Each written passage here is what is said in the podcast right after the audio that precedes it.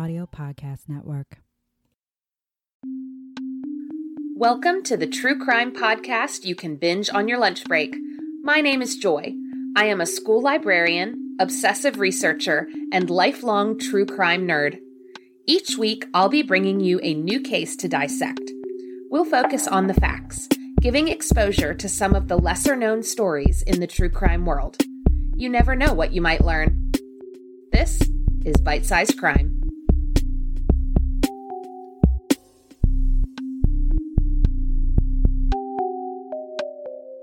Welcome back to Bite Sized Crime. This week, I'm bringing you a missing persons case from Georgia, one that definitely has more questions than answers. But it's a case that I believe can be solved if the right person comes forward. This episode discusses sensitive topics, so listener discretion is advised. On the morning of Saturday, August 19th, 2017, a veterinary assistant pulled up to the Van Gelderen home in the Druid Hills neighborhood of Northeast Atlanta, Georgia. He was there for a scheduled house call, but when he knocked on the door, there was no answer. The Van Gelderens were on vacation, but their adult daughter Jenna was house sitting and knew he was coming to administer an injection to their elderly cat. The vet continued to knock for a few minutes longer, but when there was still no response, he contacted Jenna's brother Will. Will was surprised by the call. Jenna definitely would have answered the door if she was home. Maybe she had overslept or had left to run a quick errand. Will tried calling her cell phone, but she didn't pick up. He finally just drove over to the house and let the vet inside. The minute they entered the house, Will knew something was off. Jenna wasn't there, but all the lights were on, and so was the TV. Jenna's cell phone charger was on the end table, and the sneakers she wore every day sat next to the couch. But her car was gone, and so were her purse and cell phone. Most concerning was the fact that Jessie, the family's 21 year old cat, had not been fed that morning. Jenna adored Jessie and would never have skipped a feeding. If she was planning to leave, Jenna would have made arrangements for someone else to take care of Jessie. As the hours passed and Jenna still hadn't returned and still wasn't answering her phone, Will grew more and more concerned. He knew that Jenna wasn't just ignoring his calls, something was wrong. Leon Van Gelderen and Roseanne Glick were on vacation in Canada when they learned that their daughter was missing. They booked the earliest flight home, and while they waited, they started investigating. Jenna was still on her parents' phone plan, so Leon and Roseanne had access to all her call logs. They began contacting every single person Jenna had talked to in the last few days. No one knew anything about Jenna's current whereabouts, but her parents were able to figure out that Jenna had gone out to meet a friend on Friday night around 10:30. She was back at the house by 1:15 a.m., and 45 minutes later, she texted a friend that she was going to bed. That text was the last communication on Jenna's phone. When Jenna still hadn't shown up by Sunday, Will contacted the DeKalb County Police and reported her missing. Leon and Roseanne arrived back in the United States the next day. They halfway expected to open the front door and see Jenna standing there waiting for them, but of course she wasn't. Once they were home, Leon and Roseanne confirmed what Will had told them. Jenna's purse, phone, and car were all gone from the house, but they also noticed that Jenna's suitcase, the one she had brought for house sitting, was missing. If she had just gone to run an errand, why would she have taken her suitcase? On the other hand, if she had planned to be gone for a longer period of time, why would she leave behind the items she used every day, like her shoes and phone charger, and the bag of makeup and toiletries that still sat on the bathroom counter? There was also the question of the missing tapestry. On the wall in the Van Gelderen study hung a large five foot long glass frame. The frame usually held a family heirloom, a hand stitched Egyptian tapestry purchased by Jenna's grandfather during World War II. But now the frame was empty and a corner of the glass had been broken. Had Jenna decided to take the tapestry with her for some reason? But that didn't really make sense. The glass frame was heavy and awkward, and it would have taken more than one person to remove it from the wall. Jenna wouldn't have been able to take it down by herself. Had someone broken in to steal it? Although the tapestry had sentimental value to the family, it wasn't worth very much money, and there was no sign of a break in at the house. The family searched local pawn shops and online marketplaces, but there was no sign of the missing tapestry. It seemed to be just another piece of the increasingly confusing puzzle. Jenna's family was desperate for answers. Where had she gone? And had she gone there voluntarily? Roseanne later told Oxygen, quote, It was a strange feeling. I felt like something is not right, something has happened. I knew something was wrong. Jenna was the youngest of Leon and Roseanne's two children, coming along five years after her brother Will. As a child, Jenna was bubbly and energetic. Roseanne described her as precocious. She was always asking questions, wanting to know as much as possible. But early on, her parents suspected that something was different about their daughter. In elementary school, Jenna was diagnosed with a nonverbal learning disability, but it wasn't until her adulthood that she was officially diagnosed with autism. Being on the autism spectrum varies for each individual, but in Jenna's case, she thrived on routine, always wanting to know what was going to happen next. Roseanne told the Atlanta Journal Constitution that Jenna was very regimented. She didn't usually deviate from her routines at all. Roseanne said that while Jenna was house sitting, quote, she was continuously checking in with us every day. She'd call and ask me questions, and I'd call and ask her questions. Every hour, I was getting pictures of Jessie from her. Jenna was also a very trusting person, and her parents worried that someone might have taken advantage of that trust in the days before her disappearance. And this fear wasn't unfounded. Jenna had been negatively influenced by others before. About six months before she vanished, Jenna had started hanging out with a new group of friends. Jenna had always longed for friendship, eager to please and wanting others to like her. She struggled with social norms, but this new group seemed to accept her. However, in March of 2017, Jenna got caught stealing $3,000 from the pet store where she worked. According to her family, Jenna had been coerced into taking the money by these people who claimed to be her friends. Leon told the Journal Constitution, quote, she thought she was making friends, but they were people who used her. Jenna was ultimately fired from the pet store and charged with misdemeanor theft, and the experience left her parents even more concerned for her safety and well being. In the aftermath of Jenna's theft charge, Leon decided to dig into these so called friends of Jenna's. He told Oxygen that he had accessed Jenna's cell phone records, and what he saw was alarming. It was clear that these friends were still taking advantage of her. According to the Journal Constitution, some of the people involved were even using Jenna's name to open credit cards and bank accounts. Jenna had also sent dozens of money transfers from her account, seemingly at the request of these friends. When Leon confronted Jenna about what he had found, telling her that these friends were not good for her, Jenna got angry, seeing her father's actions as a betrayal of her trust. After that, the relationship was strained, and Jenna eventually decided to move out of her parents' house. At first, she wouldn't tell them where she was staying, but they eventually learned that she was staying with a friend in Atlanta. Over the next few months, Leon worked to rebuild his relationship with his daughter, but Jenna was often secretive, not wanting to share details about her life anymore. However, her family tried to see this new independence as a good thing for Jenna. Will told CBS 46 that moving out on her own was a big step for her. Quote, she was just starting to get a grasp on her adulthood.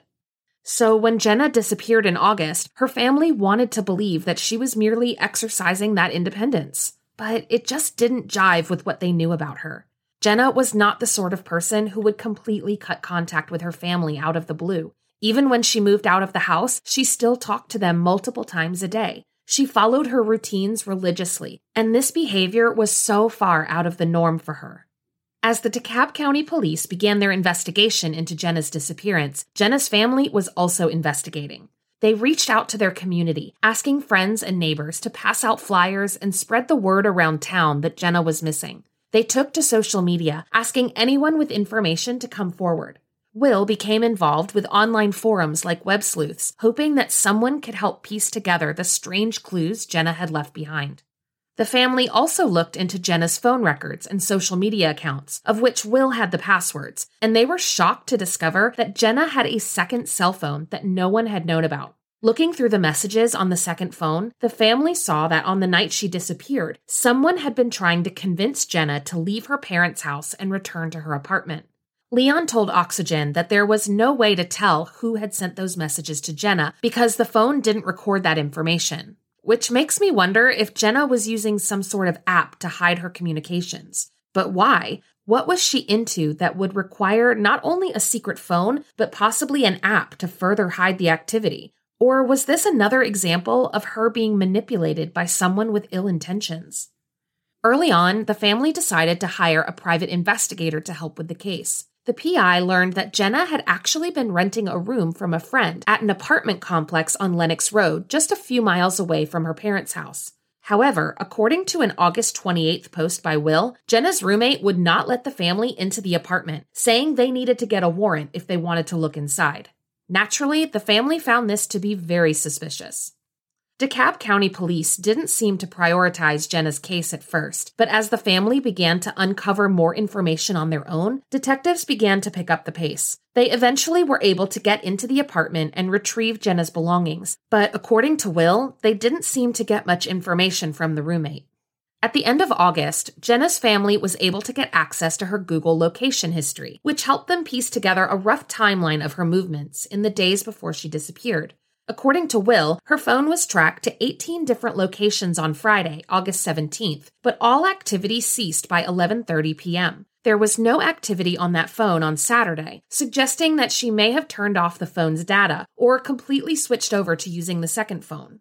They also learned from Jenna's friend that when she went to meet him on Friday night, she was driving her mom's car instead of her own. It's a strange choice for her to make when her own car was apparently in fine working condition, but Jenna didn't tell her friend why she had switched cars for the night, and he didn't ask. It could be something as simple as being low on gas, but it could be an important piece of the puzzle. On September 4th, the family posted on Facebook that they believed that someone else had been in the car with Jenna the night before she disappeared, and that that person had come back to the house with her. They've never said why they believe that, but it seems like a significant piece of information if true. Unfortunately, police didn't process that car for fingerprints, so we may never know for sure. Of course, we do know that it was Jenna's car that went missing from the house on August 19th, not her mom's. Local media outlets shared pictures of Jenna's missing blue Mazda with Georgia license plates, and thankfully it worked. On September 5th, almost three weeks after Jenna vanished, a woman driving down DeFoor Place in North Atlanta spotted the car parked along the curb. She had seen the pictures on Facebook and immediately called the police. When investigators arrived at the scene, they found the car doors unlocked and the gas tank nearly on empty. Inside the vehicle, they located Jenna's purse with her ID and debit card. In the back seat was the missing suitcase with all the compartments unzipped and Jenna's clothes scattered around. Police processed the vehicle for evidence, but there were no fingerprints to be found. It's unclear if there were no fingerprints at all, which would be strange since Jenna drove that car regularly, or whether police were only looking for prints belonging to other people. Either way, they didn't seem to find anything useful, and surveillance video from businesses on DeFoor Place didn't provide any new leads. The car was returned to the family. Once they got the car back, the family did their own search. They noticed that the driver's seat was pushed all the way back, and they wondered if someone else had been driving. Jenna was 4'11. She always drove with the seat as close to the steering wheel as possible. She wouldn't have any reason to push it back that far. Will also discovered a cell phone charger in the car that didn't match either of Jenna's two phones. Unless Jenna had a third secret phone they didn't know about, she would have had no use for that type of charger.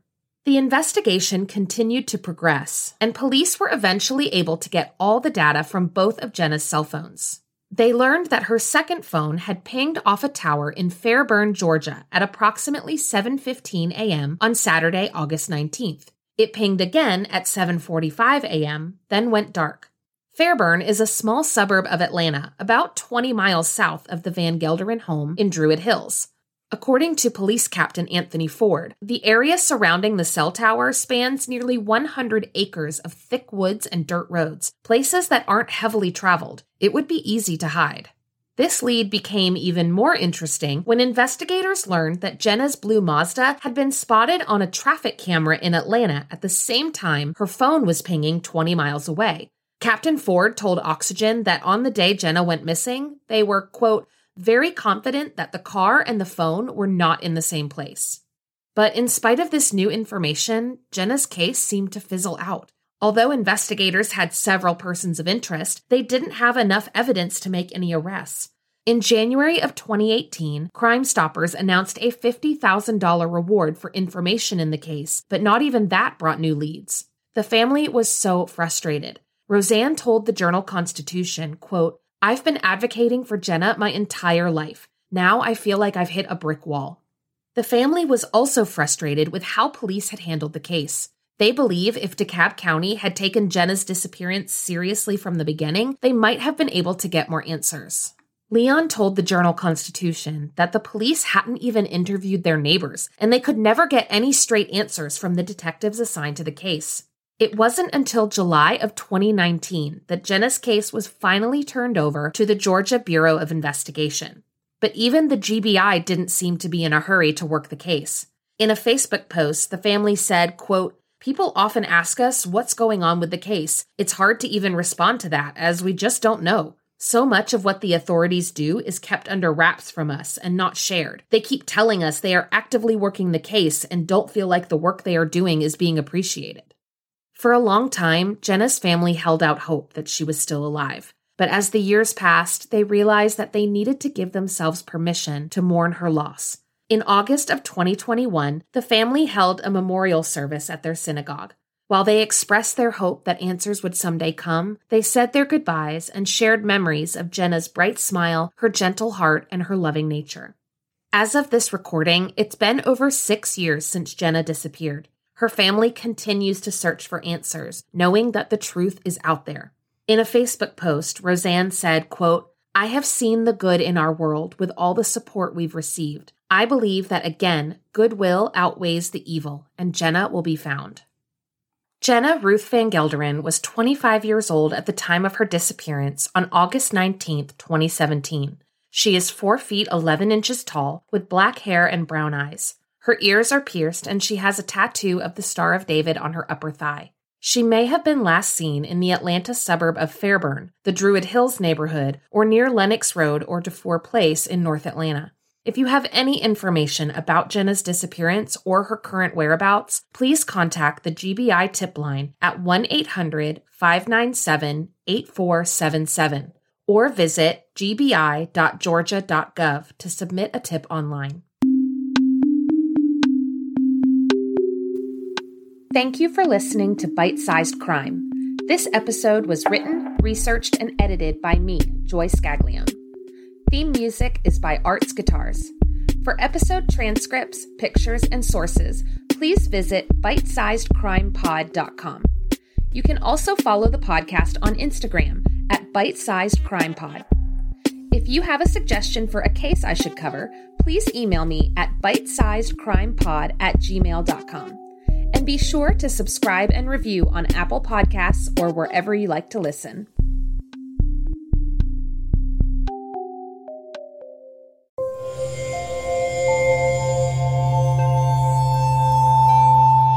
part of the Boundless Audio Podcast Network.